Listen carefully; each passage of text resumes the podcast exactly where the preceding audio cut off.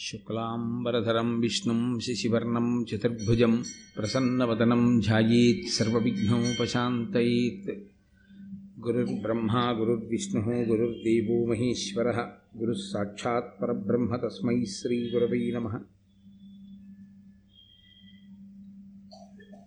व्यासाय विष्णुरूपाय व्यासरूपाय विष्णवे नमो वै ब्रह्मनिधये वासिष्ठाय नमो नमः कूजन्तं राम रामेति मधुरं मधुराक्षरम् आरुह्य कविताशाखां वन्दे वाल्मीकिकोकिलं श्रुतिस्मृतिपुराणानाम् आलयं करुणालयं नमामि भगवत्पादशङ्करं लोकशङ्करं वागर्धाविव सम्पृक्तौ वागर्धप्रतिपत्तये जगतः पितरौ वन्दे पार्वतीपरमेश्वरौ सूक्तिं समग्रयितुनः स्वयमेव लक्ष्मीः श्रीरङ्गराजमहिषीमधुरैः कटाक्षैः वैदग्ध्यवर्णकुणकुम्भनगौरवैर्यां कण्डूलकर्णकुहराः कवयोधयन्ति हैमोर्ध्वपुण्ड्रमजहन्मकुटं सुनासं मन्दस्मितं मकरकुण्डलचारुगण्डं बिम्बाधरं बहुलदीर्घकृपाकटाक्षं श्रीवेङ्कटैशमुखमात्मनि सन्निधत्ताम् विमलपटी कमलकुटी पुस्तकरुद्राक्षसस्तहस्तपुटी कामाक्षी पक्ष्मलाक्षी कलितविपञ्ची विभासि वैरिञ्ची मनोजवं मरुततुल्यवेगं जितेन्द्रियं बुद्धिमतां वरिष्ठं वातात्मजं वनरयूथमुख्यं श्रीरामदूतं शिरसा नमामि आपदामपहर्तारं दातारं सर्वसम्पदां लोकाभिरामं श्रीरामं भूयो भूयो नमाम्यहम् नारायणं नमस्कृत्य नरं चैव नरोत्तमं देवीं सरस्वतीं व्यासं ततो जयमुदीरयेत् हरिः ॐ परमेश्वरस्वरूपेण सभके नमस्कारः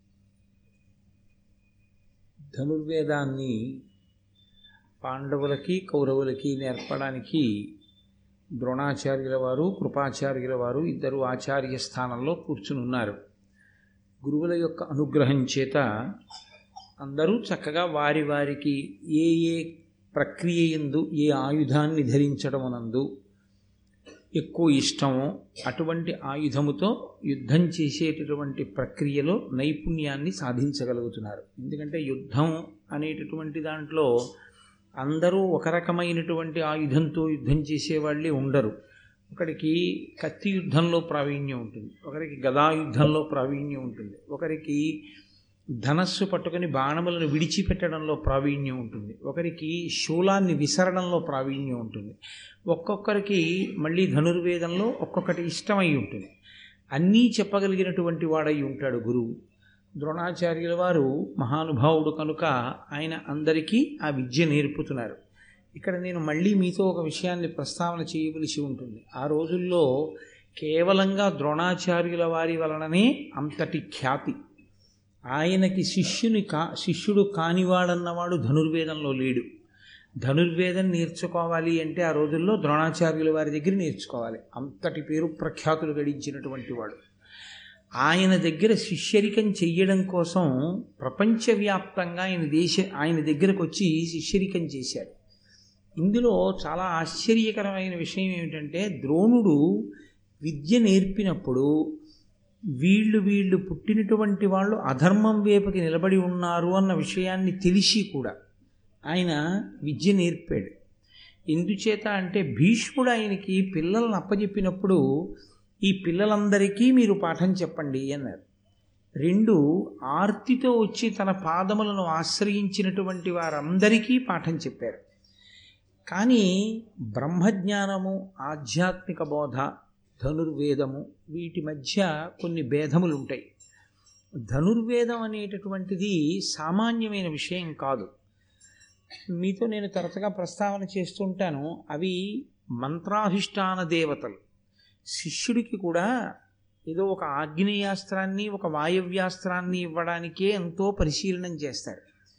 అటువంటిది బ్రహ్మాస్త్రాన్ని చేతిలో పెట్టాలి అంటే ఎంతో ఆలోచన చేసి శిష్యుని యొక్క యోగ్యతాయోగ్యతలను విచారణ చేస్తే తప్ప ఇవ్వకూడదు.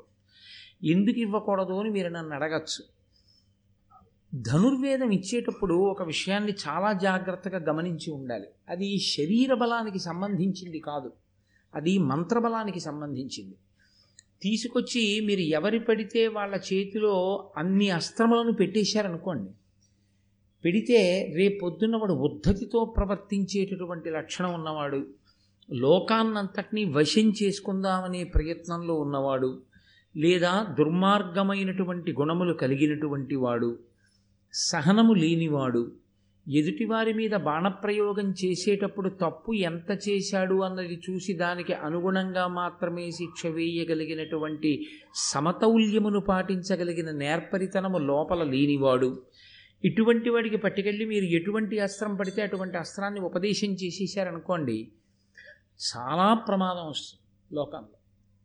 కాబట్టి ధనుర్వేదాన్ని ఉపదేశం చేసేటప్పుడు గురువుగారు శిష్యుని యొక్క శీలాన్ని కూడా దృష్టిలో పెట్టుకోవలసి ఉంటుంది. అందుకే అందరికన్నా ఎవరిని బాగా నిపుణుణ్ణి చెయ్యాలి అంటే అందరికన్నా ఎవరు సౌశీల్యమున్నవాడో అందరికన్నా ఎవడు ఎప్పుడూ ధర్మం వైపు మాత్రమే నిలబడతాడో ఎవరికి ఎప్పుడూ అధర్మమునందు కించిత్ కూడా అనురక్తి ఉండదో అటువంటి వాణ్ణే అందరికన్నా ఎక్కువ అస్త్ర విద్య ఇచ్చి తయారు చేయాలి. తప్ప ఇతన్ని మాత్రమే నేను అందరికన్నా అధికుణ్ణి చేస్తాను అని అనడం వెనక గురువుగారికి ప్రత్యేకమైనటువంటి రాగమో ప్రత్యేకమైనటువంటి ఆకర్షణ ఉండి కాదు అని మీరు గుర్తిరగవలసి ఉంటుంది. ద్రోణాచార్యుల వారికి అర్జునుడు అంటే చాలా అభిమానం అండి అందుకని అర్జునుణ్ణి నిన్ను ప్రపంచంలో నీతో సమానమైన విలుకాడు లేనటువంటి స్థితి నీకు కల్పిస్తానని అన్నాడు అని ఆ వాక్యానికి అర్థం కేవలం అంతేగా చెప్పకూడదు. అర్జునుడికి అంత శక్తినిస్తానని ఎందుకన్నాడు? అంటే అది దేవతల యొక్క ప్రచోదనం. ధర్మరాజు గారు ధర్మరాజు గారు ముందు పుట్టేటట్టుగా చూసి పాండురాజు గారు ఇంద్రుడి గురించి తపస్సు చేసి నాకు త్రిలోకములను గెలవగలిగినటువంటి వాడు కొడుకుగా కావాలి అని అడిగి ఏడాది పాటు కుంతి చేత వ్రతం చేయించి ధార్మికమైన సంతానంగా ఇంద్రుని యొక్క అంశలో అర్జునుడికి అన్నాడు. ముందు ధర్మాన్ని పెట్టినప్పుడే పాండురాజు గారి యొక్క హృదయం మూడు లోకములని గెలవగలిగినవాడు అంటే ఏదో ఆషామాషిగా కనపడ్డ వాళ్ళందరి మీదకి యుద్ధానికి రావణాసురుల్లా వెళ్ళిపోయేటటువంటి మనస్తత్వం ఉన్నవాడు అని కాదు. అది నిగ్రహము కలిగినటువంటి వాడై ఎదుటివారిని నిగ్రహించేటప్పుడు ఆ నిగ్రహించవలసినటువంటి అవసరం ధర్మం కొరకు మాత్రమే చేయవలసి ఉంటుంది. తప్ప తన వ్యక్తిగత స్వార్థంతో అన్నిటినీ తానాక్రమించాలనేటటువంటి ఉద్దేశ్యంతో ఈ అస్త్ర సంపదని వాడేవాడు కానివాడై ఉండాలి ఇన్ని తన దగ్గరున్నా అకస్మాత్తుగా ప్రారంభమే ఇంత పెద్ద పెద్ద అస్త్రాలు వేసేవాడు కానివాడై ఉండాలి ధనుర్వేదంతో పాటు ధర్మములు గురించి బాగా తెలుసున్నవాడై ఉండాలి ఆ ధర్మమును తెలుసుకున్న దాన్ని లోకమునందు స్థాపించడానికి వీలైనటువంటి పరిపాలన చెయ్యడానికి కావలసిన యోగ్యత లేని వాడికి ఇంత శక్తిని పట్టుకెళ్ళి అప్పచెప్తే వాడు రేపు పొద్దున పరిపాలకుడుగా కూర్చొని వాడికి అనవసరం అవన్నీ. కాబట్టి చాలా దూరం ఆలోచించి యోగ్యతాయోగ్యతలను విచారణ చేసి ఇవ్వవలసి ఉంటుంది. అర్జునుడికి ఇచ్చాడు ఆయన అర్జునుడు ఎప్పుడైనా రాజు అయ్యాడా? నా చేతిలో ఇంత విలువిద్య ఉంది అని అన్నగారినే చంపేసి తాను రాజ్యాన్ని ఆక్రమించాడా? ఎన్నడు అర్జునుడికి అసలు మనసులో అటువంటి సంకల్పం ఎన్నడూ కలగదు. ఆయన ఎప్పుడు మాట్లాడినా ధర్మరాజు గారిని నేను సింహాసనం మీద కూర్చోబెడతానంటాడు. ధర్మానికి పట్టం కట్టేటటువంటి స్వరూపం ఉన్నవాడు ఇంత శక్తి ఉండి ధార్మికుడైన వాడు చెప్పినటువంటి మాటని వినగలిగినటువంటి వాడు ఇది మీరు మహాభారతంలో ద్రోణాచార్యుల వారు పైకి కనపడకుండా పోషించినటువంటి ఒక అద్భుతమైన పాత్ర. ద్రోణాచార్యుల వారు కానీ ఎక్కడైనా పొరపాటు చేసి ఉండి ఉంటే యోగ్యతాయోగ్యతలను విచారణ చెయ్యకుండా అస్త్ర సంపదని వ్యక్తిగత రాగద్వేషములను అనుసరించి ఇచ్చి ఉండి ఉంటే మహాభారతము యొక్క స్వరూపమే వేరుగా ఉంది. ఎందుచేత అంటే అప్పుడు ఆ వ్యక్తిని నిగ్రహించడం చాలా కష్టం. అంత ధనుర్వేదం ఆయన చేతిలోకి వెళ్ళిపోయిన తర్వాత అతన్ని ఓడించడం అతన్ని నిలబెట్టడం ఎవరికి సాధ్యం కాదు ఇంత ధర్మాత్ములైన పాండవులు కూడా ఒక దుర్మార్గుడి చేతిలోకి వెళ్ళి పడిపోయింది అనుకోండి ధనుర్వేదం అంతా ద్రోణాచార్యుల వారి దగ్గర ఉన్న శక్తి అంతా వెళ్ళట్టు పడిపోయింది అనుకోండి పడిపోతే అప్పుడు ద్రోణాచార్యుల వారికి కూడా ఇబ్బంది వస్తుంది వాడిని గ్రహించడం అందుకని ఎప్పుడూ అసలు మనసు అధర్మం వేపుకి తొట్టుపడనటువంటి వ్యక్తి ఎవరు ఉంటాడో అటువంటి వ్యక్తికే ఇవన్నీ అప్పచెప్పాలి ఇందులో రాగద్వేషములకు ఎంత అతీతంగా ప్రవర్తించవలసి ఉంటుందంటే కన్న కొడుకైనా సరే ప్రతిరోజు అడిగినా సరే నాన్నగారండి నాకు ఫలానాది ఇవ్వండి అని అడుగుతున్నా సరే ఇవ్వని వాడై ఉండాలి. నేను ఇవ్వను. ఎందుకు ఇవ్వకుండా ఉండాలి? అసలు మీరు జాగ్రత్తగా ఆలోచించండి.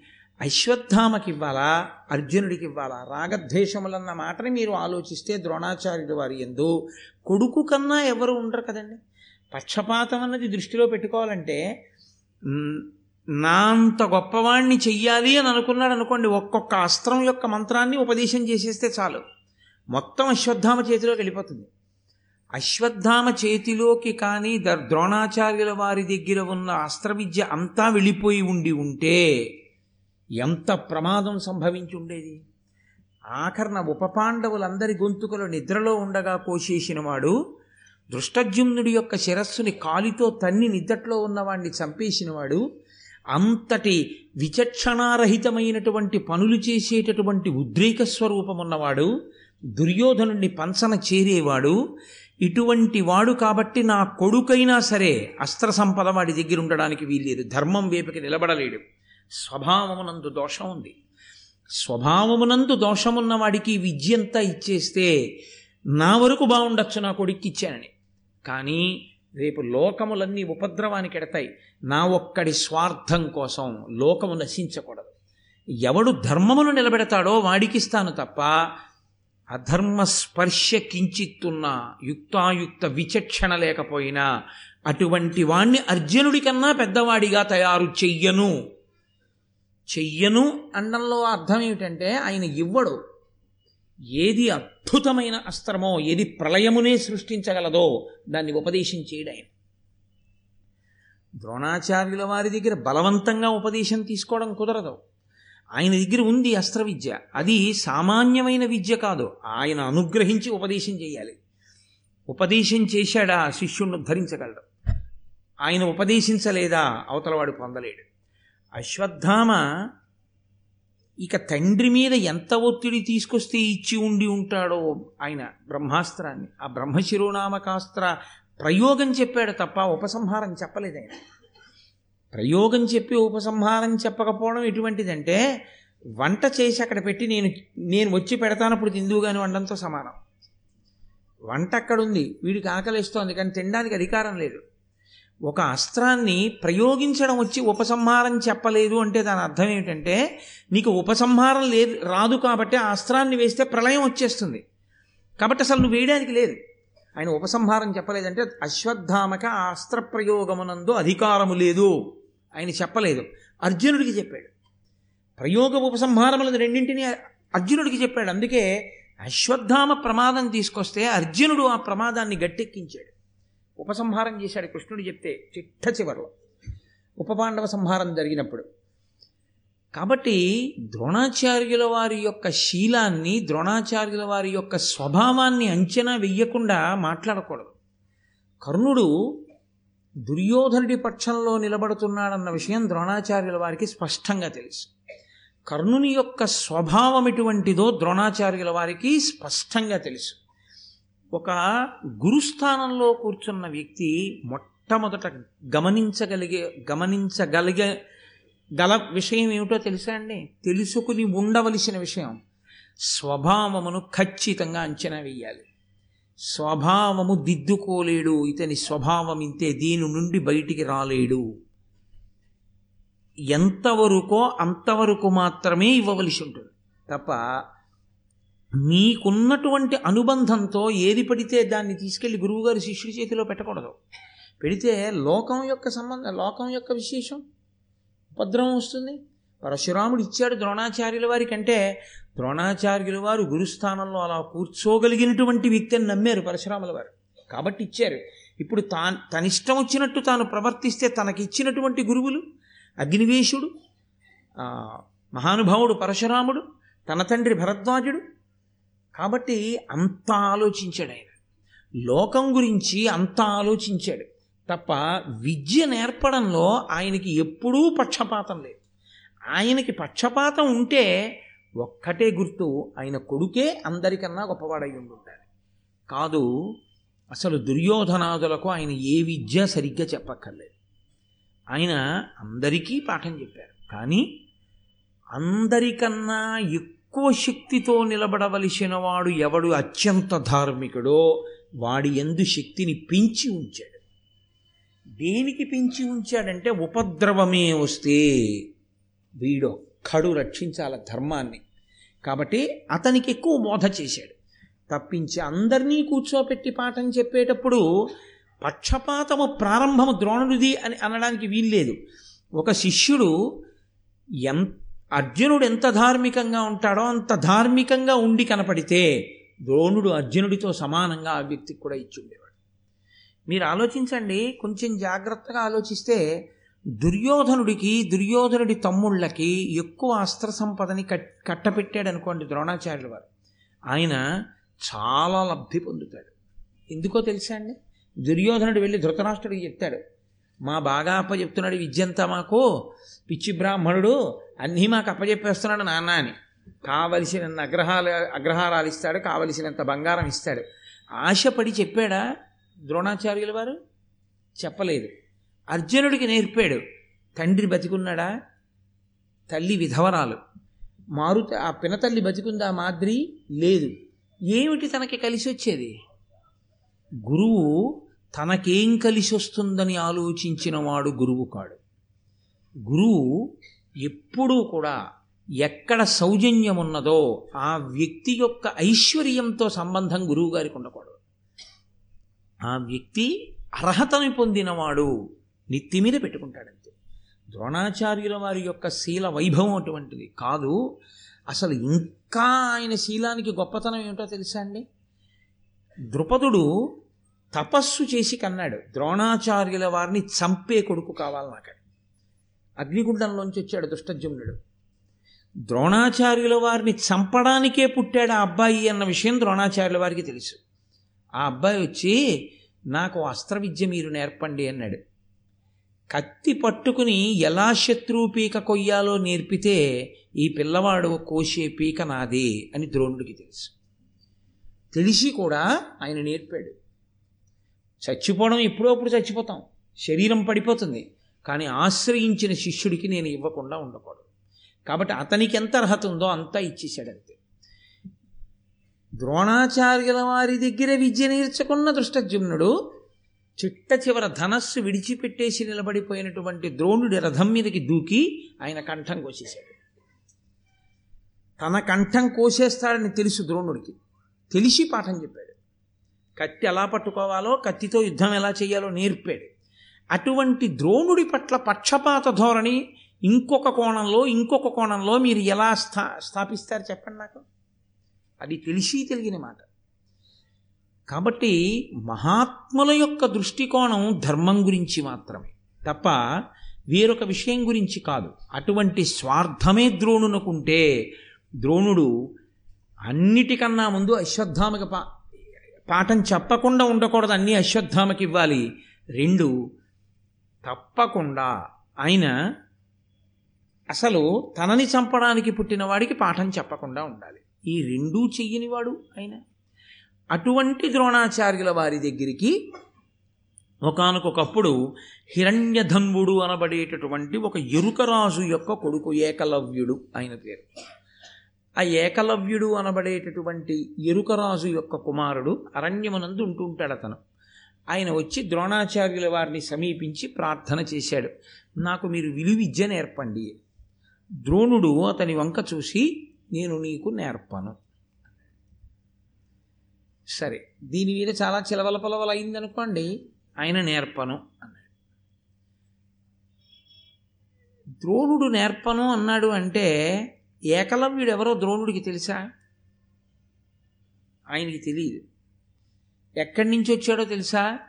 తెలియదు పోనీ ఏమైనా అంతకుముందు శత్రుత్వం ఏమైనా ఉందా? ఏమీ లేదు. మరి ఎందుకు నేర్పనన్నాడు? కనపడగానే ఉన్నటువంటి స్వరూప స్వభావాల్ని బట్టి అతను ఎరుకరాజు యొక్క కుమారుడు ఎరుక జాతికి చెందినవాడు అని తెలుసుకున్నాడు. తెలిసి అతనికి చెప్పిన కారణం మాత్రం నీకు అనవసరం ఎరుక జాతిలో జన్మించిన వాడివి నేను నేర్పను అని చెప్పాడు. అంతవరకే చెప్పాడు. అంతక మించి చెప్పలేదు ఇక. వెళ్ళిపోయాడు ఏకలవ్యుడు. కానీ ఆయన సాధన గొప్పది. చాలా గొప్ప సాధన. మహాభారతంలో అనితర సాధ్యమైనటువంటి విషయాన్ని సాధించాడు ఏకలవ్యుడు. ఆయన వెళ్ళి వినయమున ద్రోణరూపు మన్నున అమర్చి దానికి అతిభక్తితోడ ప్రదక్షిణంబు చేసి మృక్కుచు సంతతాభ్యాస శక్తి అస్త్ర విద్యా రహస్యంబులడ్డిబడసే అర్ధిపడసే. ఆయన మట్టితో ద్రోణాచార్యుల వారి యొక్క విగ్రహాన్ని ఒకటి తయారు చేశాడు. ఇవ్వనన్నాడు చెప్పనన్నాడు అని ఆయన ద్రోణుని ఎందు వైముఖ్యమును పెంచుకోలేదు. పెంచుకోకుండా ద్రోణాచార్యుల వారి యొక్క బొమ్మ ఒకటి మట్టితో తయారు చేసుకుని ప్రతిరోజు ద్రోణాచార్యుల వారికి ప్రదక్షిణం చేసేవాడు. అతని దృష్టిలో మట్టితో చేయబడినటువంటి బొమ్మకి నేను ప్రదక్షిణం చేస్తున్నాను అనుకునేవాడు కాదు. ద్రోణుడే నాకు పాఠం చెప్పడానికి వచ్చారు నా అడి అడవికి. రోజు ప్రదక్షిణం చేసి ఆయనకి సాగిలపడి నమస్కరించి గురువర్యా నేను బాణం ఎలా వెయ్యాలని అడిగేవాడు. ఆయనకి ద్రోణుడే చెప్పినట్లుగా సందేశం వస్తుండేది. గురువా చెప్పేది శిష్యుడి గురి గురువా. శిష్యుడి గురి గురువు. ద్రోణుడు వచ్చి చెప్పలేదు పాఠం. కానీ ఆయనకి ద్రోణ తేజస్సు పలికిందంతే. పలికి ఆయనకి అవగతమయ్యాయి అన్నీ. జన్మజన్మాంతర సంస్కారం ఆయనకున్న గురుభక్తి అంత గొప్పది. కాబట్టి ఆయనకిప్పుడు అడుగుతూ ఉండేవాడు వాయువ్యాస్త్రం ఎలా? లేకపోతే ఈ బాణం వేయడం ఎలా? ఒకేసారి వింటినారికి ఇన్ని బాణములను తొడిగి విడిచిపెట్టడం ఎలా? అంతే గురువుగారి దగ్గర నిలబడి నేర్పుతున్నట్లు అనిపించేది వచ్చేసేది. వచ్చేస్తే అతను చాలా గొప్ప అస్త్ర విద్యా రహస్యంబులు అస్త్రముల యొక్క విద్యా రహస్యములనన్నింటినీ పొందాడు. అవి శస్త్రములు కావు. కేవలం కత్తి ఈటె ఇటువంటివి కావు. అవి అస్త్రములు. అస్త్రములు అంటే మంత్ర సంబంధములు. మంత్రముల యొక్క ఉపదేశం అతనికి జరిగిపోయింది ద్రోణుని వలన. ద్రోణుడు అంగీకరించలేదు ఇవ్వడానికి. ఇచ్చానని ద్రోణుడికి తెలియదు. ఆయనేమి ఇవ్వలేదు. మీరు ద్రోణుడిని అడిగారనుకోండి నేను ఇవ్వలేదని చెప్పాడు ద్రోణుడు. నేను ఇవ్వలేదు ఆ విద్య? నాకు తెలియదు ద్రోణుడే ఉపదేశం చేశాడు ఏకలవ్యుడికి. ద్రోణుడు అబద్ధం ఆడా ఏకలవ్యుడు అబద్ధం ఆడా ఏకలవ్యుడు అబద్ధం ఆడితే విద్య రావడం అబద్ధం. విద్య వచ్చింది. ద్రోణుడు అబద్ధం ఆడితే ఆయన శీలానికే కళంకం. అలా అబద్ధం ఆడవలసిన అవసరం లేదు. గురువుగారు నేర్పాలనుకుంటే ఏకలవ్యుడికి నేర్పచ్చు. కాబట్టి ద్రోణుడు అబద్ధం ఆడలేదు మరి ద్రోణుడు అబద్ధం ఆడక ఏకలవ్యుడు అబద్ధం ఆడక ఏకలవ్యుడికి అస్త్ర విద్య ఎక్కడి నుంచి వచ్చింది? దానికి సమాధానం నువ్వు కూడా ఉపాసన చేయగలిగితే నీకు తెలుస్తుంది. కొన్ని కొన్నింటికి వాగ్రూపమైన సమాధానములు ఉండవు. గురువుగారు అనేటటువంటి నిశ్చలమైన భక్తితో మీరు గురుస్వరూపం యొక్క పాదములను గట్టిగా పట్టుకుని నిలబడగలిగితే గురు అనగా ఎవరు? అంధకారమును పోగొట్టేవాడు. అంధకారమును పోగొట్టగలిగినటువంటి రాశీభూతమైన ఈశ్వర తేజస్సే గురువుగారు. కాబట్టి ఇప్పుడు మీరు ఒక గురువు ఎందు పెట్టుకున్న గురి ఈశ్వర స్వరూపంగా మీకు ఆ గురువు రూపంలో పలికేటట్టు చేస్తుందంతే. కాబట్టి ఇప్పుడు ఏకలవ్యుడికి ద్రోణుని యొక్క విగ్రహం మాట్లాడింది. ద్రోణుడే మాట్లాడాడు అనుకున్నాడు అన్నీ తెలిసేసుకున్నాడు. తెలుసుకున్న తరువాత ఒక గమ్మత్తు జరిగింది. ఇది ద్రోణుడికి తెలియదు. ఏకలవ్యుడికి తెలుసు. నేను ద్రోణుడి విగ్రహం పెట్టుకుని నేర్చేసుకుంటున్నానన్న విషయం. కానీ ఆయన విగ్రహం అనుకోవట్లేదు. గురువుగారు నాకు చెప్తున్నారు అనుకున్నాడు కొన్నాళ్ళు అయిన తర్వాత పాండవులు కౌరవులు కలిసి వేట నిమిత్తం అరణ్యంలోకి వెళ్ళారు. ఒకటి క్రూర మృగములను చంపవచ్చు. రెండు పరిగెత్తుకుంటూ వెళ్ళిపోతున్నటువంటి ప్రాణి మీద ప్రాణం వేసి గురి చూసి కొట్టడం ఒకటి గురి ఎందు నైపుణ్యత తెలుస్తుంది. అందుకని ద్రోణాచార్యుల వారు అంగీకరించారు వేటకు వెళ్ళడానికి గురువుగారి అనుమతితో వాళ్ళు వేటకొచ్చారు. వేటకొచ్చినప్పుడు అదో విచిత్రమైనటువంటి లక్షణం వేట ఎందు క్రౌర్యం ఉంటుందండి. వేట ఆ సున్నితమైన వేట అని ఏమి ఉండవు లోకంలో. నిర్బంధ ప్రణయము సున్నితమైన వేట ఇలాంటి ప- పరస్పర విరుద్ధమైన మాటలు ఉండవు నిర్బంధ ప్ర- బలవంతంగా ప్రేమించడం. ప్రేమించడం స్వచ్ఛందంగా ఉండాలి. బలవంతంగా ప్రేమించడం ఏంటి? నిర్బంధ ప్రణయము సున్నిత వేట ఇలాంటివి ఏమి ఉండవు. కాబట్టి వేట ఎందు క్రౌర్యం ఉంటుంది. వేట ఎందు క్రౌర్యమునకు పరాకాష్ఠయే ఉపకరణంగా వేట కుక్కల్ని తీసుకెళ్తారు. ఆ వేట వేట ఎప్పుడైనా వెళ్ళేటటువంటి అలవాటు ఉన్న వాళ్ళకి దాని గురించి బాగా తెలుస్తుంది. వేట కుక్కలు వేట కుక్కలు పదివేలు చేరనేలా ఆ ఉర కుక్కలు పదివేలు చేరనేల వేటకై చాలదే ఒక్క జాగిలంబు అని. దానికి ఒక లక్షణం ఉంటుంది. అది ఏం చేస్తుందంటే దేన్ని ఉస్కో అని చూపిస్తాడో వీరుడు వేటాడమని దాన్ని అసలు వేట కుక్క చంపేస్తుంది. ఎందుకో తెలిసండి అది పులి మీద కూడా పెడుతుంది. దానికి ఉన్న లక్షణం ఏంటంటే నీటి మడుగులో కానీ లేకపోతే తానే విసర్జించిన మూత్రంలో కానీ ఆ మట్టిలో బాగా కుచ్చుతో ఉన్న తోక తిప్పుకుంటుంది ఇలాగ. తిప్పుకుని ఇప్పుడు ఈ తడి మట్టితో ఉన్న తోకతో ఎగిరి దాని కళ్ళ మీద కొడుతుంది. ఒకటి కళ్ళ మీద కొట్టేటప్పటికి అది ఎంత గొప్ప ఎంత పరాక్రమం ఉన్న ప్రాణైనా కళ్ళ మీదకి ఇసుకతో ఉన్నది తగిలిందనుకోండి తడిబట్ట మట్టిలో ముంచి కొట్టారనుకోండి మామూలు తడిబట్ట తగలడం వేరు మట్టితో ఉన్న బట్ట తగిలితే కళ్ళల్లో ఆ ఇసుక రేణువులు పడి ఇలా అంటారు.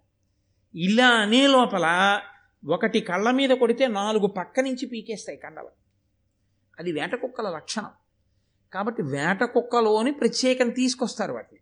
అవి ర- రక్షణగా ఉంటాయి. ఎందుకంటే తానొక్కడే కాదు అది అలాగే దూకుతుంది క్రూరమృగం. అప్పుడు ఇవి వెళ్ళి రక్షిస్తుంటాయి రాజుతో పాటు. దానికి ఇప్పుడు లేవు డాగ్ స్క్వాడ్స్ అని వస్తుంటాయి కదా రక్షక భటుల దగ్గర. అప్పుడే ఉందన్నమాట రాజుల దగ్గర ఈ రకమైన తర్ఫీదు అందుకని వేట కుక్కలు కూడా వెళ్ళాయి. ఇందులో ఒక వేట కుక్క ఏదో అటు అటు ఇటు గింజుకోవడంలో దాని కట్టినటువంటి ఆ పాశం ఊడిపోయి పారిపోయింది అడవిలోకి. పారిపోయి దాన్ని తీసుకురావాలి కాబట్టి ఒక భటుడు లోపలికి వెళ్ళాడు. అది తిన్నగా పరిగెడుతూ పరిగెడుతూ కుక్కకు ఒక విచిత్రమైన లక్షణం అవుతుంది ఉంటుంది. తాను రోజు చూసేటటువంటి రూపం కన్నా భిన్నంగా కనపడితే అది అంగీకరించదు. అది ఎక్కడో ఓ చిన్న పాక దగ్గర పడుకుంటుంది. ఎదురుగుండా పెద్ద మేడలో ఆయన శీతాకాలం మార్నింగ్ వాక్కి స్వెక్టర్ వేసుకుని మంకీ క్యాప్ వేసేసుకుని బయటకు వచ్చాడు అనుకోండి. అది ఏమనుకుంటుందంటే ఈ పాకలో ఉన్నదాన్ని ఎత్తుకుపోవడానికి వచ్చింది దొంగ అనుకుంటుంది. ఎదురింటి మేడ యజమాని అయినా అనుకోదు. ఇంకొక స్వెక్టరు మంకీ క్యాప్ వేసుకున్నాడు కాబట్టి అన్నీ కలిసి కలిగి పడతాయి. అందుకే శీతాకాల ప్రారంభమునందు మార్నింగ్ వాక్ వెళ్ళేటప్పుడు దుస్తులు మార్చినప్పుడు కర్ర చేత్తో పట్టుకోకుండా మార్నింగ్ వాక్ వెళ్ళకూడదు. కుక్కకి ఇంకా శీతాకాలం వచ్చింది వీళ్ళందరూ డ్రెస్ కోడ్ మారుస్తారని తెలియదుగా వెంటబడుతుంది కాబట్టి అది పరిగెత్తి పరిగెత్తి అడవిలో వెడుతూ ఏకలవ్యుణ్ణి చూసి. ఆయన ఒంటి నిండా మట్టి పట్టి ఒక ఎరుకవాడు ఎలా ఉంటాడో అటువంటి వేషధారణలో ఉన్నాడు. ఉండి ఆయన బాణప్రయోగాన్ని సాధన చేస్తున్నాడు. అది అతన్ని చూసి మురిగింది. అసలు కుక్కకి కుక్కలకి అధినాయకత్వం ఎవరిది అంటే కాలభైరవుడు. ఆయనే కదండి పూజనీయుడు. ఆ కాలభైరవుడికి పేరు ఎందుకు వచ్చిందో తెలుసా? ఆయన కాల శబ్దం పక్కన పెట్టండి కాసేపు. భైరవుడు. భైరవుడు అని ఎందుకంటారంటే కుక్కని రవ అంటే శబ్దం. భై అంటే ఆ శబ్దం. అది మనం భౌ అంటుంటాం. అది భై. భై అని అరుస్తుంది కాబట్టి భై రవ భై అనేటటువంటి శబ్దం చేస్తుంది కాబట్టి ఆ ప్రాణికి భైరవ కుక్క అని పేరు. కాబట్టి అది ఇప్పుడు భై అంది. భై అనేటప్పుడు నోరు తెరుచుకుంటుంది కదా. ఆయనకి ఎంత కోపం వచ్చిందంటే నన్ను చూసి కుక్క మొరగడమా? అని ఉత్తర క్షణంలో దాని నోట్లోకి ఏడు బాణాలు కొట్టాడు. ఎలా కొట్టాడంటే ఇలా వెళ్ళి గుచ్చుకోలేదు. ఇలా వెళ్ళి ఇలా. ఇలా వచ్చి ఇలా. ఆ కుక్క దవడలిహ మూసుకోవడానికి వీల్లేదు. కాబట్టి అది ఉండిపోయింది కాబట్టి ఇంకోసారి అది మూసి తెలిస్తే కానీ భై అనలేదు కదండి. నన్ను చూసి భై అంటావా? అని కొట్టాడు. ఏడు బాణములు వేశాడు. అర్జునుడు ఐదే వేస్తాడు. అర్జునుడు నోరు తెరిచిన ప్రాణి తెరవకుండా కొట్టాలంటే ఐదే వేయగలడు. ఆయన ఏడు వేశాడు. ఏడు వేస్తే ఆ కుక్క పారిపోయి వచ్చేసింది భయపడి. భటుడు పారిపోయి వచ్చాడు. అది ఎవరు చూడాలో వాళ్ళే చూశారు. సి వాళ్ళు అన్నారు ఇప్పుడు ఎవరికి ఉండే పాండిత్యం వాళ్ళది కదండి. మీరు చూడండి సాధారణంగాను కారు ఎక్కి వెళ్ళిపోతున్నారు అనుకోండి మన గొడవలో మనం ఉంటాం. డ్రైవర్ అంటాడు డోర్ పడలేదండి అంటే. అది మనం గమనించాం. అతను డోరు పడలేదండి అంటాడు అంతే. అది అతను గమనించలేదు అనుకోండి సరే తర్వాత ఇంటెన్సివ్ కేర్ యూనిట్ కాబట్టి ఎవరికి ఉండే ప్రజ్ఞ వాళ్ళకు ఉంటుంది. వాళ్ళు వెంటనే పసిగడతారు. ఎవరి సునిశ్చిత పరిజ్ఞానం వాళ్ళది. కాబట్టి ఏడు బాణములను ఇలా కుక్క నోట్లోకి ఎవరు వేశాడు అని తెలపోయాడు తెలపై అర్జునుడు అడిగాడు ఎవరు వేశారు ఈ బాణాలని? ఏకలవ్యుడని ఎవరో ఒక ఎరుకలవాడు ఉన్నాడండి బాణ సాధన చేస్తున్నాడు ఒక్కొక్క మాట భై అంది. ఏడు బాణములు కొట్టాడు నోట్లోను. నేను కూడా అడిలిపోయి పారిపోయిచ్చాను. అర్జునుడు చింతాక్రాంతుడైపోయాడు. ఎందుచేత అంటే అతనికి దాన్ని బట్టి తెలిసిపోయింది తనకన్నా గొప్ప విలుకాడున్నాడు లోకంలో. ద్రోణాచార్యుల వారు తనకి ప్రమాణం చేశాడు తన్ని విలుకాడిని చేస్తానని. కానీ తనకన్నా గొప్ప విలుకాడొకడు లోకంలో ఉన్నాడు. అంత గొప్ప విలుకాడు తయారు కావాలంటే ద్రోణుడు గురువు కాకుండా అయ్యే అవకాశం లేదు. ఎందుకంటే ద్రోణుడి కన్నా గొప్ప గురువు లేడు ఇక ధనుర్వేదం చెప్పడానికి. కాబట్టి ద్రోణుడే చెప్పి ఉండాలి. పైగా వచ్చిన భటుడు ఏమన్నాడంటే ఎదురుగుండా ద్రోణాచార్యుల వారి విగ్రహం ఉంది అక్కడే నేర్చుకుంటున్నాడని చెప్పాడు. అనుమాన పడలేదు కానీ బాధపడ్డాడు అర్జునుడు. అయిపోయింది ఈ సంఘటన. అయిపోయిన తర్వాత గురువుగారు రాత్రి ఎక్కడో పడుకున్నాడు పాపారణ్యంలో ఏదో ఒక ఒక శిబిరంలో పడుకున్నాడు ద్రోణాచార్యుల వారు. అర్జునుడు వెళ్ళి ఆయన కాళ్ళు పడుతూ ఆయన్ని ఏమనలేదు. గురువుగారు మీరు నన్ను అధికుణ్ణి చేస్తానన్నారు ఇంకోన్ని చేశారు అని ఆరోపణ చేయలేదు. చేయకుండా ఎంత మృదువుగా మాట్లాడాడో చూడండి. ఆయన అన్నాడు నాకంటెను మీకంటెను లోకములో అధికుడతి బలుండు ధనుర్విద్యా కౌశలమున ఆతడు మీకు ప్రియ శిష్యుడటే. అమిథ్యావచన అమిథ్యావచన అంటే అబద్ధాలు చెప్పడం అలవాట్లేనటువంటి ఓ మహానుభావ నీకంటే లోకంలో విలుకాడు ఉండడు అన్నావుగా ఉన్నాడు. ఎంత గొప్పగా పిలిచాడో చూడండి ద్రోణాచార్యులు వారిని ఆ రోజున. పిలిచి ఎన్నడూ అబద్ధం ఆడని వాడా మీకంటే నాకంటే గొప్పవాడు ఉన్నట్ట విలుకాడు లోకంలో? గురువుని మించిపోయిన శిష్యుడైపోయాడు ఆయన. కాబట్టి అతను ధనుర్విద్యా కౌశలమున ఆతడు మీకుం ప్రియు ధనువిద్యా కౌశలమునందు అతనే మీకు ప్రియ శిష్యుడట లేకపోతే నాకన్నా కూడా గొప్పవాడయ్యాడంటే మీరు ప్రీతితో అంత నేర్పకపోతే అతనికి ఎలా వస్తుంది? ఇప్పుడు ద్రోణుడు పడుకున్నవాడు ఉలిక్కిపడి లేచాడు. లేచి ఆయన అన్నాడు నేను నేర్పానా? ఏకలవ్యుడా? అంత అస్త్ర విద్య ఇచ్చానా? ఎక్కడుంటాడని అడిగాడు. లోపల ఉంటాడట. పద పెడదాం. అన్నాడు. అర్జునుడు ద్రోణుడు కలిసి వచ్చారు. ఏకలవ్యుడికి తెలిసింది ద్రోణాచార్యుల వారు వస్తున్నారు. అంతే. మహాసంబరపడిపోయాడు. ఎదురొచ్చాడు ద్రోణాచార్యుల వారి కాళ్ళ మీద పడ్డాడు నమస్కారం చేశాడు తీసుకెళ్ళాడు కూర్చోబెట్టాడు. ఆ విగ్రహం చూపించాడు మహానుభావ మీ అనుగ్రహంతోటే నాకు ఇంత విద్య వచ్చింది ఇదిగో ఇన్ని నేర్చుకున్నానన్నాడు. అంటే ద్రోణుడు అన్నాడు నాకు గురుదక్షిణ ఇవ్వవద్దా నా దగ్గర నేర్చుకుంటే అన్నాడు ఇవ్వాలి. అది న్యాయం. గురుదక్షిణ ఇవ్వకపోతే ఆ విద్య ఫలించదు. కాబట్టి నేను మీకు దక్షిణ ఇస్తాను. ఇది దేహంబు. ఇది అర్థంబు ఇది నా పరిజన సమూహము. ఇన్నిటిలో నెయ్యది మీకిష్టము దానిని ముదమొదవగా ఇత్తు కొనుడు అమోఘం బడిన. మహానుభావ ఏమిమ్మంటారు గురుదక్షిణ? ఇది దేహము. ఇదిగో ఇది నా శరీరం. మీకు ఇచ్చేయమంటారా? ఇచ్చేస్తాను. ఇది అర్థంబు ఇది నాకున్నటువంటి సంపద. ఇందులో మీకేం కావాలి? తీసుకెళ్ళిపోండి. ఇది నా పరిజన సమూహము. వీళ్ళందరూ నా దగ్గర ఉండేటటువంటి పరిజనులు. ఇన్నిటిలో ఎయ్యది మీకు ఇష్టము వీటిల్లో మీకు ఏది ఇష్టం మీకేం కావాలి? ముదమొదవగా ఇత్తు నేను సంతోషంగా ఇచ్చేస్తాను. ఏం కావాలన్నా? నా శరీరంతో సహా. ఏది కావాలి చెప్పండి? ఇచ్చేస్తానన్నాడు. అంటే ఈయనన్నాడు నీ కుడి చేతి బొటనవేలు కోసి నాకు గురుదక్షిణగా ఇచ్చేసేయి. అంతే. ఆ మాట అడిగిన క్షణం కాలం కూడా ఇంకా ఏకలవ్యుడు ఆలోచించలేదు. ఉత్తర క్షణం తన కుడి చేతి బొటనవేలిని ఎడం చేత్తో కోసేసి ఆకులో పెట్టి దక్షిణగా ఇచ్చేశాడు. కాబట్టి ఎమ్మిని దక్షిణ హస్తమ్మున పెను వ్రేలు దునిమి దక్షిణ ఇమ్మిష్టమ్మిది నా కనవపడు నా కనవుడు విన అమ్మున వాడిచ్చేదాని ఆచార్యునకు అడిగినప్పుడు కూడా ఏది ఏది అడిగాడు? పెనువ్రేలు. పెద్ద వేలు ఏదిందో అది ఇమ్మన్నాడు. అంతే ఇచ్చేశాడు. ఈ వేలుకున్న లక్షణం ఏమిటో తెలుసా అండి? ఈ వేలు ఈ నాలుగు వేళ్ళకి దూరంగా ఉంటుంది. కానీ దీనితో కలవకుండా ఈ నాలుగు వేళ్ళు ఏమీ పట్టుకోలేదు. పెన్ను పట్టుకోవాలనుకోండి ఈ రెండూ కలిపి దీనితో కలవాలి. ఏదో ఓ చిటికెడు ఇవ్వండి అన్నారనుకోండి ఓ చిటికెడు అంటే ఈ రెండూ కలిపి ఇలా తీయాలి. ఓ తాడట్టుకోవాలనుకోండి ఇలా నాలుగింటి వేళ్ళతో పట్టుకుంటే బిగుతుండదు. ఇలా పట్టుకుంటే బిగుతుంటుంది. దాచండి అన్నాను అనుకోండి ఇలా దాస్తే తెలిసిపోతుంది. ఇలా దాచాను అనుకోండి గుప్పిటి మూసాను అనుకోండి తెలియదు. ఇది దూరంగా ఉంటుంది. కానీ ఈ నాలుగు దేనికైనా సరే దీనిని ఆశ్రయిస్తాయి. అందుకే ఒక విషయం చెప్తుంటారు.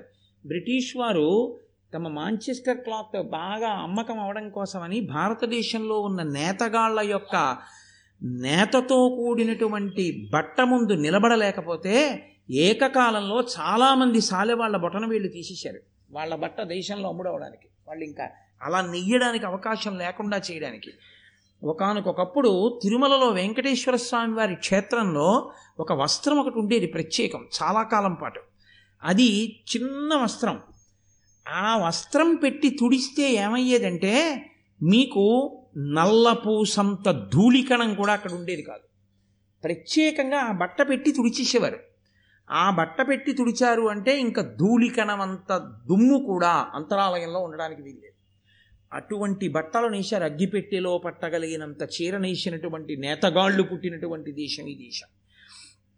కాబట్టి ఇప్పుడు ఆ బొటనవేలు ఇచ్చేస్తే ఇక అతను బాణప్రయోగం చేయలేడు. ఎందుకని ఈ నాలుగు వేళ్ళతో బాణం ఎలా వేస్తాడు? ఇలా పట్టుకుని వెయ్యాలి వింటినారని ఇక వేయలేడు. కాబట్టి ఇప్పుడు ఎంత అస్త్ర విద్య వచ్చినా అతను అసలు మామూలు బాణం వేయడానికి కూడా పనికిరాడు. కాబట్టి ఇప్పుడు ఇంత గొప్ప ఏకలవ్యుడు కూడా ఎందుకు పనికిరానటువంటి వాడిగా పనికి ఎందుకు పనికిరానటు వాడి పనికిరాని మాలిన పనికి మాలినవాడు అంటే అసలు ఎందుకు పనికి మాలినవాడు అని నా ఉద్దేశ్యం కాదు. అతను ఆ తర్వాత ఈ నాలుగు వేళ్ళతో కూడా బాణాలేశాడు కానీ అతను చాలా పెద్ద వీరుడిగా నిలబడ్డానికి వీలు లేని స్థానంలో ఆ బొటన వేలు ద్రోణాచార్యుల వారు తీసేశారు. తీసేయడం వల్ల అర్జునుడే పెద్ద విలుకాడుగా నిలబడిపోయాడు. సరే ఇప్పుడు నేను మీకు ఈ విషయం చెప్పినప్పుడు మీరు ఒక పెద్ద ధర్మ సంకటంలోకి వెళ్ళారని నాకు తెలుసు. వీడేమో నిన్నటి నుంచి తల కొట్టుకుని ద్రోణాచార్యుల వారు గొప్పవారు అంటున్నాడు దుష్టజుమ్నుడికి కూడా పాఠం నేర్పాడన్నాడు. అశ్వత్థామ కన్నా అర్జునుడికి ఎక్కువ నేర్పాడన్నాడు. పక్షపాతం లేదన్నాడు. ఏకలవ్యుడు బొటన వీలు ఎందుకు తీశాడు? చెప్పిన పాఠం ఒక్క ఒక్కటి లేదా విగ్రహం పెట్టి పాపం నేర్చుకున్నవాడి యొక్క వేలు తీసేశాడా? దోషం కాదండి. అక్కడ మీకు బాహ్యంలో సమర్థించడానికి ఏమీ ఉండదు. కానీ నిజంగా ద్రోణుడు అర్జునుణ్ణే పెద్ద విలుకాన్ని చెయ్యడం కోసమని అలా బొటనవేలు తీసేసిన వాడైతే మీరు ఒకటి జ్ఞాపకం పెట్టుకోండి ఎవరైనా ఊరుకుంటారేమో కానీ వ్యాసుడు అంగీకరించారు ఉత్తర క్షణంలో ధర్మము ధర్మమే. వ్యాసుడు ఘోరమైనటువంటి నేరాన్ని ద్రోణుడు చేశాడని ద్రోణుడి జీవుడు ఈ చేసిన పాపాన్ని అనుభవించిన స్థితి ఎక్కడో చెప్పాలి. చెప్పలేదు. ఈశ్వరుడి పక్షపాతమా? తీసేస్తే తీసేశాడులే ఎరుకవాడి బొటన వేలు తీశాడు కాబట్టి మనం ద్రోణాచార్యుల వారిని ఏం అనకూడదని చెప్పి ఊరుకున్నాడా? కాదు. అసలు మహాభారతం ఎందుకు వచ్చింది? భూభారము పెరిగిపోయినప్పుడు ఈ భూభారమును తగ్గించాలి. పాపులందరినీ తగ్గిస్తే తప్ప భూభారము తగ్గదు. దేవతాంశలలో వచ్చిన వచ్చిన వాళ్ళందరూ వాళ్ళకి కౌరవులకి యుద్ధం జరిగితే తప్ప భూభారం తగ్గదు. ఏకలవ్యుడి యొక్క స్వభావమునందు ఒక పెద్ద దోషం ఉంది. అతను ధర్మము వైపుకి వంగలేడు. అతనికి ఆభిజాత్య దోషం ఉంది. అతను ఎంతసేపు తనకున్నటువంటి విద్యని ఎదుటివారికి శిక్షగా ధనుర్వేదాన్ని ఉపయోగించవలసి వస్తే ఎంత మోతాదులో శిక్ష వెయ్యాలో అంత మోతాదులోనే ధనుర్వేదాన్ని వాడగలిగినటువంటి సహనం ఉన్నవాడు కాడు. సహనం ఉన్నవాడైతే జాతి లక్షణం చేత అది చాలా సహజం. ఎవరైనా విచిత్రంగా కనబడితే ఒక్కొక్క మురుగుతుంది. దానికి కోటీశ్వరుడా అనవసరం లేకపోతే మహాపండితుడా అవస అనవసరం దానికి విచిత్రంగా కనపడ్డాడు అది మురుగుతుంది అంతే అది దాని స్వభావం అది. దానికి ఒక చీయనాలి ఒక కర్ర పెట్టి కొట్టాలి మహా అయితే అంతే అంతవరకే. కుక్క భై అంటే ఏడు బాణములు దాని నోట్లో నిలువుగాను అడ్డంగాను కొట్టేశాడు అంటే అతనికున్న విలువిద్య ప్రకాశిస్తే లోకమునకు ఎంత ఉపద్రవమో అతను వెళ్ళి దుర్యోధనుడి పక్షమే చేరుతాడు. ఖచ్చితంగా అందులో సందేహం లేదు. బొటనవేలు తీశాక కూడా అతను కౌరవ పక్షం వైపుకి చెందిన జరాసంధులు మొదలైన వాళ్ళ వైపుకి వెళ్ళాడు. కాబట్టి ఉత్తరోత్తర ధర్మానికి వ్యతిరేకంగా నిలబడే వాళ్ళ వైపుకి కర్ణుడితో పాటు ఏకలవ్యుడు కూడా చేరిపోతే ధర్మ సంస్థాపన కష్టం. కాబట్టి తేలికగా గురుదక్షిణ రూపంలో బొటనవేలు తీస్తే తప్ప ఒక వ్యక్తికి అన్యాయం జరిగినా ఒక సమాజమునకు ప్రయోజనం జరగాలి దేశంలో ధర్మం నిలబడాలి. ఆ ధర్మ నిరతి కొరకు ఒక వ్యక్తికి అన్యాయం జరిగిన గురుదక్షిణ రూపంలో తాను తీసుకున్నాడు. తీసుకుని ఏకలవ్యుని ఎందు విద్య సమాజమునందు ప్రమాదకారిగా పరిణి పరిణమించకుండా ద్రోణుడు అడ్డుపడ్డాడు. ఈ అడ్డుపడ్డం ఏకలవ్యుడి విషయంలోనే కాదు అశ్వత్థామకు కూడా అడ్డుపడ్డాడు. కాబట్టి ఇందులో ద్రోణుడికి వ్యతిరేకంగా తీర్పు చెప్పడానికి ఏమీ లేదు. సహృదయతతో ఆలోచించినప్పుడు ద్రోణుడికి పుష్పహారం వెయ్యవలసిందే. కాబట్టి అలా ఏకలవ్యుడి దగ్గర బొట్టనవేలు తీసుకుని ఆ ధర్మము ఎంతకాలము నిలబడుతుందో మీరు చూడండి అధిక్షేపించి అర్జునుడు మాట్లాడచ్చు. కంటి ముందు సాక్ష్యం కనపడింది. ఏకలవ్యుడి విషయం. అంత మర్యాదగా గురువుగారితో మీకంటే నాకంటే వీరుడొకడు కనపడుతున్నట్ట అతను మీకు చాలా వాత్సల్యపూరితమైన శిష్యుట్ట. మాట తప్పని గురువుగారు అన్నది తీశాడు తప్ప ఒక్క వాక్కు గురువుగారిని అధిక్షేపిస్తూ తొందరపడిపోయి ఏదో సాక్ష్యాలు ప్రవేశపెట్టి గురునింద చేసి అర్జునుడు మాట్లాడలేదు. ఆయనకి గురువుగారి మీద ఉన్నటువంటి భక్తి అటువంటిది. ఆయనకున్న ధర్మ నిరతి అటువంటిది. ఆ ధర్మ నిరతి కట్టకడపటి వరకు అలాగే కట్టుబడిపోయాడు అర్జునుడు ద్రోణుడి విషయంలో. ఆ గురుభక్తి అయితేనేమిటి పితృభక్తి అయితేనేమిటి పెద్దల పట్ల భక్తి అయితేనేమిటి అన్నగారి మీద భక్తి అయితేనేమిటి దేనికైనా అంతే. ఒక్కసారి ద్రౌపదీదేవితో కలిసి ఉన్నటువంటి ధర్మరాజుని చూసినందుకు తీర్థయాత్ర చేశాడు వ్యాసుడు పెట్టిన నియమానికి. అంతటి ధార్మికుడు అర్జునుడు. అంతటి ధార్మికుడైన వాడి చేతిలో ఇంత గొప్ప శక్తి ఉండి అతని కన్నా గొప్పవాడు లేకపోతే అతను ధర్మాన్ని కాపాడగలడు. అంతకన్నా గొప్పవాడు ఉండి వాడి చే వాడు అధర్మపక్షపాతి అయితే అప్పుడు అర్జునుడు ధర్మపక్షపాతి అయినా ఆయన కూడా ధర్మాన్ని నిలబెట్టలేని స్థితి వస్తుంది. కాబట్టి ద్రోణుడి యొక్క తీర్పు ధర్మము కొరకు మాత్రమే తప్ప అన్యము ఆయన యొక్క ఉద్దేశ్యము కాదు. కాబట్టి ఈ ఈ ఘట్టము జరిగిపోయిన తరువాత భూపనందనులి విధంబున భూరి శస్త్ర మహాస్త్ర విద్యోపదేశ పరిగ్రహ స్థితినున్న అందరయందు విద్యోపదేశము తుల్యమైనను ఉత్తమోత్తముడయ్యే విద్యా పరిశ్రమ కౌశలంబున దండితారి నరుండిలన్. వచ్చిన వాళ్ళందరినీ కూర్చోపెట్టి పాఠం చెప్పేటప్పుడు ద్రోణాచార్యుల వారు ఏకలవ్యుడి దగ్గర బొటనవేలు తీసుకున్న తర్వాత కూడా పాఠం చెప్పేటప్పుడు మాత్రం అర్జునుడికొక్కడికే వినపడేటట్టుగా పాఠం చెప్పడం అన్నది మాత్రం ఎప్పుడూ చేయలేదు అందరూ గ్రహించండి అని పాఠం చెప్పాడు. కానీ గురువుగారు చెప్పిన పాఠాన్ని మననం చెయ్యడంలో గురువుగారు చెప్పినటువంటి పాఠాన్ని అందుకోవడంలో గురువుగారి హృదయానికి అనుగుణంగా బ్రతకడంలో అర్జునుడు చేసినటువంటి సాధన అటువంటి.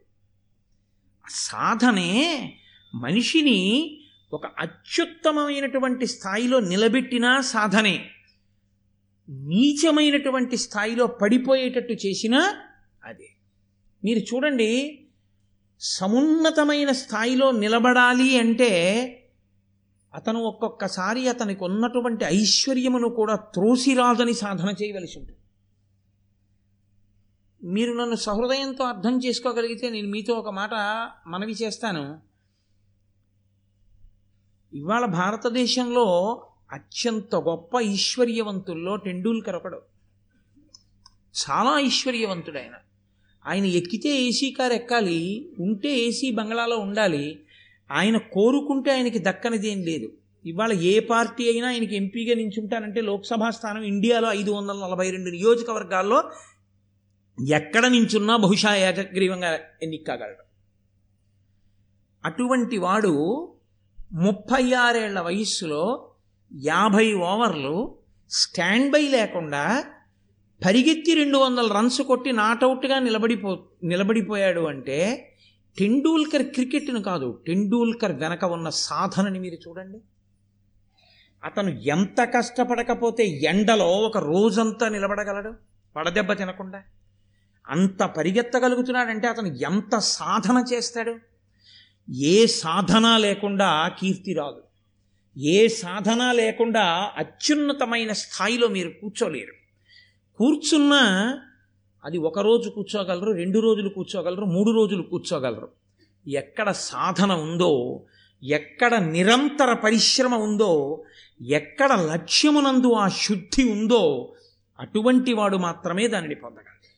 పరమేశ్వరుణ్ణి పొందాలి అనుకున్నవాడు శరీరాన్నే పెట్టుబడిగా పెట్టి పరమేశ్వరుడు అన్న లాభాన్ని పొందాలి. వ్యాపారస్తుడు వ్యాపారం చేసేటప్పుడు ముందు తన దగ్గర ఉన్న డబ్బుతోనే వస్తువులు తెచ్చి అక్కడ కొని పెట్టాలి. పెట్టి అమ్మి లాభం సంపాదించాలి. నువ్వు ఈశ్వరుణ్ణి చేరాలనుకున్నా ఇంకొకటి పొందాలనుకున్నా ముందు పెట్టుబడి పెట్టవలసిన శరీరాన్ని. నువ్వు నాలుగింటికి లేవలేవు.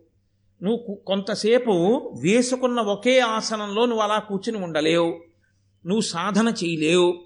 నువ్వు కొంతసేపు వెన్నుపావుని నిటారుగా పెట్టి జపం చేయలేవు. సంధ్యావందనం చెయ్యవు. నీకొక్క శ్లోకం రాదు. నువ్వు ఒక్క పుస్తకం మంచిది కొనుక్కో ఒక్క పుస్తకం చదవవు నాలుగు మంచి మాటలు చెప్పవు ఆదర్శవంతంగా బతకవు త్యాగం చెయ్యవు నీకున్న దాంట్లో చటుక్కన పరుసు తీసి ఆర్తితో ఉన్నాడు అని ఒకడికి ఇవ్వలేవు గుప్తంగా. దేని చేత ఈశ్వరుడు నిన్ను సమున్నతమైన స్థాయిలో కూర్చోబెట్టాలి దేని విషయంలో సాధన ఉంది?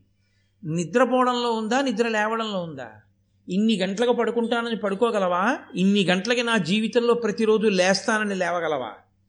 రోజు ఇంత జపం చేస్తానని చెయ్యగలవా? నేను ఈ ఈ విషయాలు ఎప్పుడూ ధారణలో ఉంచుకుని నేను ఎప్పుడూ ఇలా ధర్మపక్షపాతినై ఉంటానని నిలబడగలవా? ఏదో ఒక లక్ష్యంలో శుద్ధి సాధన ఏవి? అసలు లక్ష్యము లేదు లక్ష్యము కొరకు సాధన లేదు. ఈ రెండు లేకుండా ఎలా సమ్ నువ్వు సమున్నత స్థానంలో నించుంటావు? మేడ ఉంది మేడ పైభాగం ఉంది.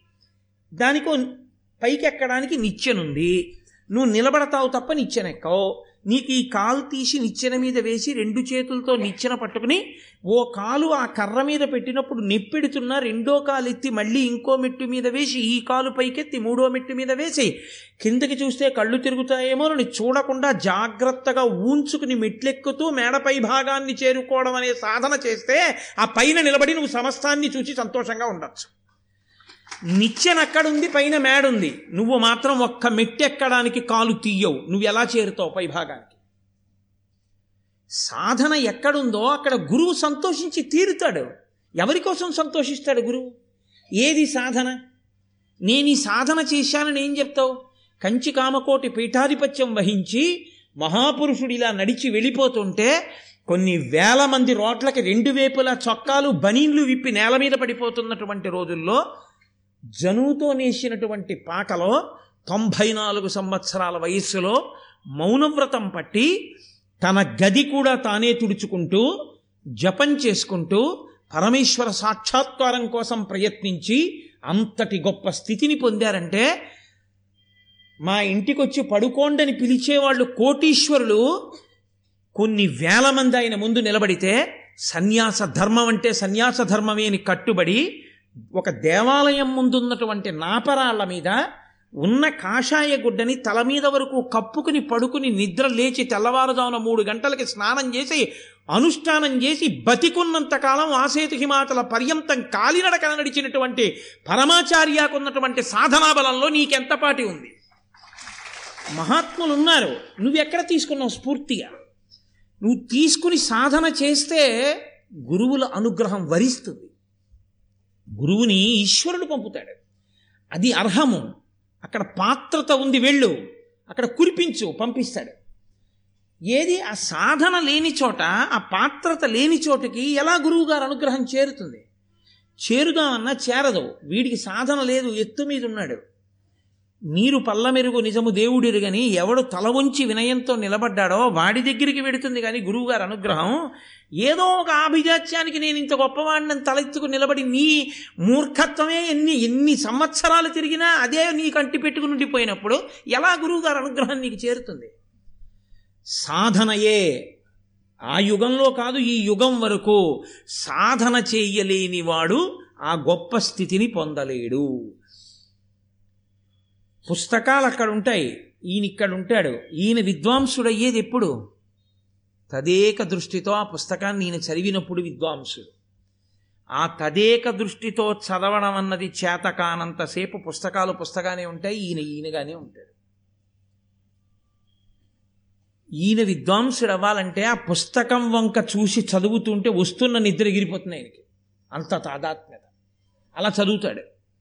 ఆయన అవుతాడు విద్వాంసుడు. ఆయన అవుతాడు సాధకుడు. ఆయన చేస్తాడు గాయత్రి అలా. ఆయన తేజస్సు ధారణాశక్తి ఆవహించి ఉండేవి. ఒక్క పూట సంధ్యావందనం కూడా చేయడం చేత కానటువంటి వాడిని అంత నిర్లక్ష్యం ఉన్నవాడిని ఆ తేజస్సు ఆవహించేది. కాబట్టి సాధనయే ద్రోణాచార్యుల వారు అన్నిటికన్నా ఇష్టపడినది అర్జునుని ఎందు ఈ రెండే. ఒకటి ప్రధానమైనది ధర్మము. రెండు సాధన. మీరు పట్టుకెళ్ళి ఎంత ఇచ్చేసేయండి ఆయనకి? ఇక్కడ ఇంత బాణములు వెయ్యక్కర్లేదు ఆయన వేయడు ఆయన అలా వెయ్యగలిగిన వాడైతే కురుక్షేత్రం అన్నాళ్ళు ఎందుకంటే యుద్ధం? అలా వెయ్యడు భీష్ముడు వెయ్యడు ద్రోణుడు వెయ్యడు అర్జునుడు వెయ్యడు. వాళ్ళందరూ ఎక్కడ వరకో అక్కడ వరకే దేని మీద ఎంత వెయ్యాలో అంత మాత్రమే. మందుల షాప్ నాకు ఉంది కదా అని రోజు టిఫిన్ మానేసి ఆ నా కనబడ్డ స్ట్రిప్పులన్నీ చింపుకుని నోట్లో పడుచుకుంటే టిఫిన్ కింద ఎన్నాళ్ళు అమ్ముతాడు? ఒక్కరోజు అమ్ముతాడేమో అంతే. ఆ తర్వాత ఆయన మందులు కొనుక్కుని వేసుకోవాల్సి ఉంటుంది ఏది ఎంతవరకు అనుభవించాలో అంతవరకు అనుభవించాలి. ఏది ఎంతవరకు విడిచిపెట్టాలో అంతవరకు విడిచిపెట్టాలి. పట్టు విడుపు ఈ రెండూ రానివాడు వృద్ధిలోకి రాలేడు. నీకు పట్టుకోవలసింది ఎంత పట్టుకోవాలో తెలియదు నీకు విడిచిపెట్టవలసింది ఎంత విడిచిపెట్టాలో తెలియదు విడిచిపెట్టవలసిన దాన్ని జీవితాంతం పట్టుకుంటావు జీవితాంతం పట్టుకోవలసిన దాన్ని మొదట విడిచిపెడతావు. ఇంకెక్కడ వృద్ధి? కాబట్టి ఇది నచ్చింది ద్రోణుడికి. ఇది నన్నయ్య గారు ఋషితుల్యుడు ఆయన సందేశం. స్కూల్లో జాయిన్ అయిన వాళ్ళందరూ కలెక్టర్లు అయిపోరు. డాక్టర్లు అయిపోయిన వాళ్ళందరూ ప్రఖ్యాతి వహించినటువంటి డాక్టర్లు కారు. ఎవరు ప్రఖ్యాతి వహించిన డాక్టర్లు అవుతారంటే అంత క్రమశిక్షణ కలిగి అంత ఓర్పుతో అంత జాగ్రత్తగా అలా ఉండగలిగితేనే ఆ సాధనాబలం ఉంటేనే సెకండ్లతో నిమిషాలతో ఇక్కడికి ఇక్కడికి గంటన్నర వస్తారు. అంతే ఆ టైంకి కరెక్ట్గా వస్తారు గంటన్నర. ఇ- ఇరవై మందిని చూస్తారు అంతే ఇరవై మందిని. ఇవాళ పది మందిని చూసి వెళ్ళిపోతానండి? అండ ఉండదు. ఎన్నేళ్ళ వయస్సు వచ్చినా అంతే ఆ క్రమశిక్షణ. ఉన్నారు మహాత్ములు. అలాంటి సాధనాబలం ఎక్కడుందో అక్కడే కీర్తి. ఆ సాధనాబలం లేని చోటికి కీర్తి రమ్మంటే ఎక్కడి నుంచి వస్తుందండి? గురువుగారు అనుగ్రహం రమ్మంటే ఎక్కడి నుంచి వస్తుంది? సాధన ఉంది ధర్మం లేదు. అక్కడికి పట్టుకెళ్ళి ఇచ్చేస్తే బాగా సాధన చేస్తాడని పట్టుకెళ్ళి ఇచ్చేసారనుకోండి ఉపద్రవం తీసుకొస్తాడు అన్ని పుచ్చుకుని. సాధన ఉండాలి సాధనతో పాటు ధార్మికమైన దృష్టి ఉండాలి. అందుకే కేవలం సాధన చేసినా గురువుగారు హర్షించకూడదు. సాధనతో పాటు పది మందికి పనికొచ్చేవాడైనా తనకట్టే పెట్టుకుని తన భోగం చూసుకుంటాడా? లోకము యొక్క సంక్షేమాన్ని కాంక్షిస్తాడా? సర్వే వేద విదా సర్వే లోకహితే రతా సర్వే జ్ఞానోపసంపన్నాహ సర్వే సముదితా గుణై. బాలకాండలో రామలక్ష్మణ భరత శత్రుఘ్నులకి విద్యాభ్యాసం విశ్వామిత్రుడు వశిష్ఠుడు ఎలా చేయించారో చెప్తారు వాల్మీకి మహర్షి. సర్వే వేద విదాహ శూరాహ సర్వే లోకహితే రతా ఆయన రా- రామలక్ష్మణ భరత శత్రుఘ్నులు సర్వే వేద విదాహ అన్నీ తెలుసు. నాలుగు వేదాలు చదువుకున్నారు. శూరాహ గొప్ప పండితులు. ఆ వాడి ధనుర్వేదం కూడా అలాగే చదువుకున్నారు. కానీ అపాత్రులను ఇవ్వలేదు ఎందుకు ఇచ్చాడు సర్వే లోకహితే రతాహ లోకము యొక్క హితమును ఆలోచించగలరు. అందుకిచ్చారు. లోకము యొక్క హితమును ఆలోచించకుండా ఉంది కదా అని బాణప్రయోగం చేసేసి ఉంది కదా అని ప్రతి ప్రాణి మీద ఇష్టం వచ్చినట్టు బాణాలు వేసేవాడి చేతికి పట్టుకెళ్ళి అమోఘమైన ధనుర్వేదాన్నంతటిని ఉంచేస్తే లోకం నాశనం అయిపోతుంది అప్పుడు ద్రోణుడు దోషి దోషిగా నిలబడతాడు వెళ్ళి. కాబట్టి ఎందువల్ల అర్జునుడు అంత గొప్పవాడయ్యాడో ఎందువల్ల ద్రోణుడు అంత గొప్పవాడయ్యాడో ఒక్క పద్యంలో చెప్తున్నారు నన్నయ్య గారు. ఇది నన్నయ్య గారి ప్రతిభ ఆంధ్రీకరించడంలో. ప్రాతస్మరణీయుడు మహానుభావుడు లోకానికి ఇంత వెలుగుల బంతిని అందించారు ఆయన. కాబట్టి ఆయన అంటున్నారు భూపనందను భూపనందనుడు ఈ విధంబున భూరి శస్త్ర మహాస్త్ర విద్యోపదేశ పరిగ్రహ స్థితినున్న అందరయందు విద్యోపదేశము తుల్యమైనను. ద్రోణుడు విద్య చెప్పడం అన్నది అందరికీ ఒకలా చెప్పిన ఉత్తమోత్తముడయ్యే విద్యా పరిశ్రమ కౌశలంబున దండితారి నరుండిలన్. అర్జునుడంత గొప్పవాడు ఎందుకయ్యాడు? గురువుగారు చెప్పినటువంటి వాటిని అంత బాగా సాధన చేశాడు.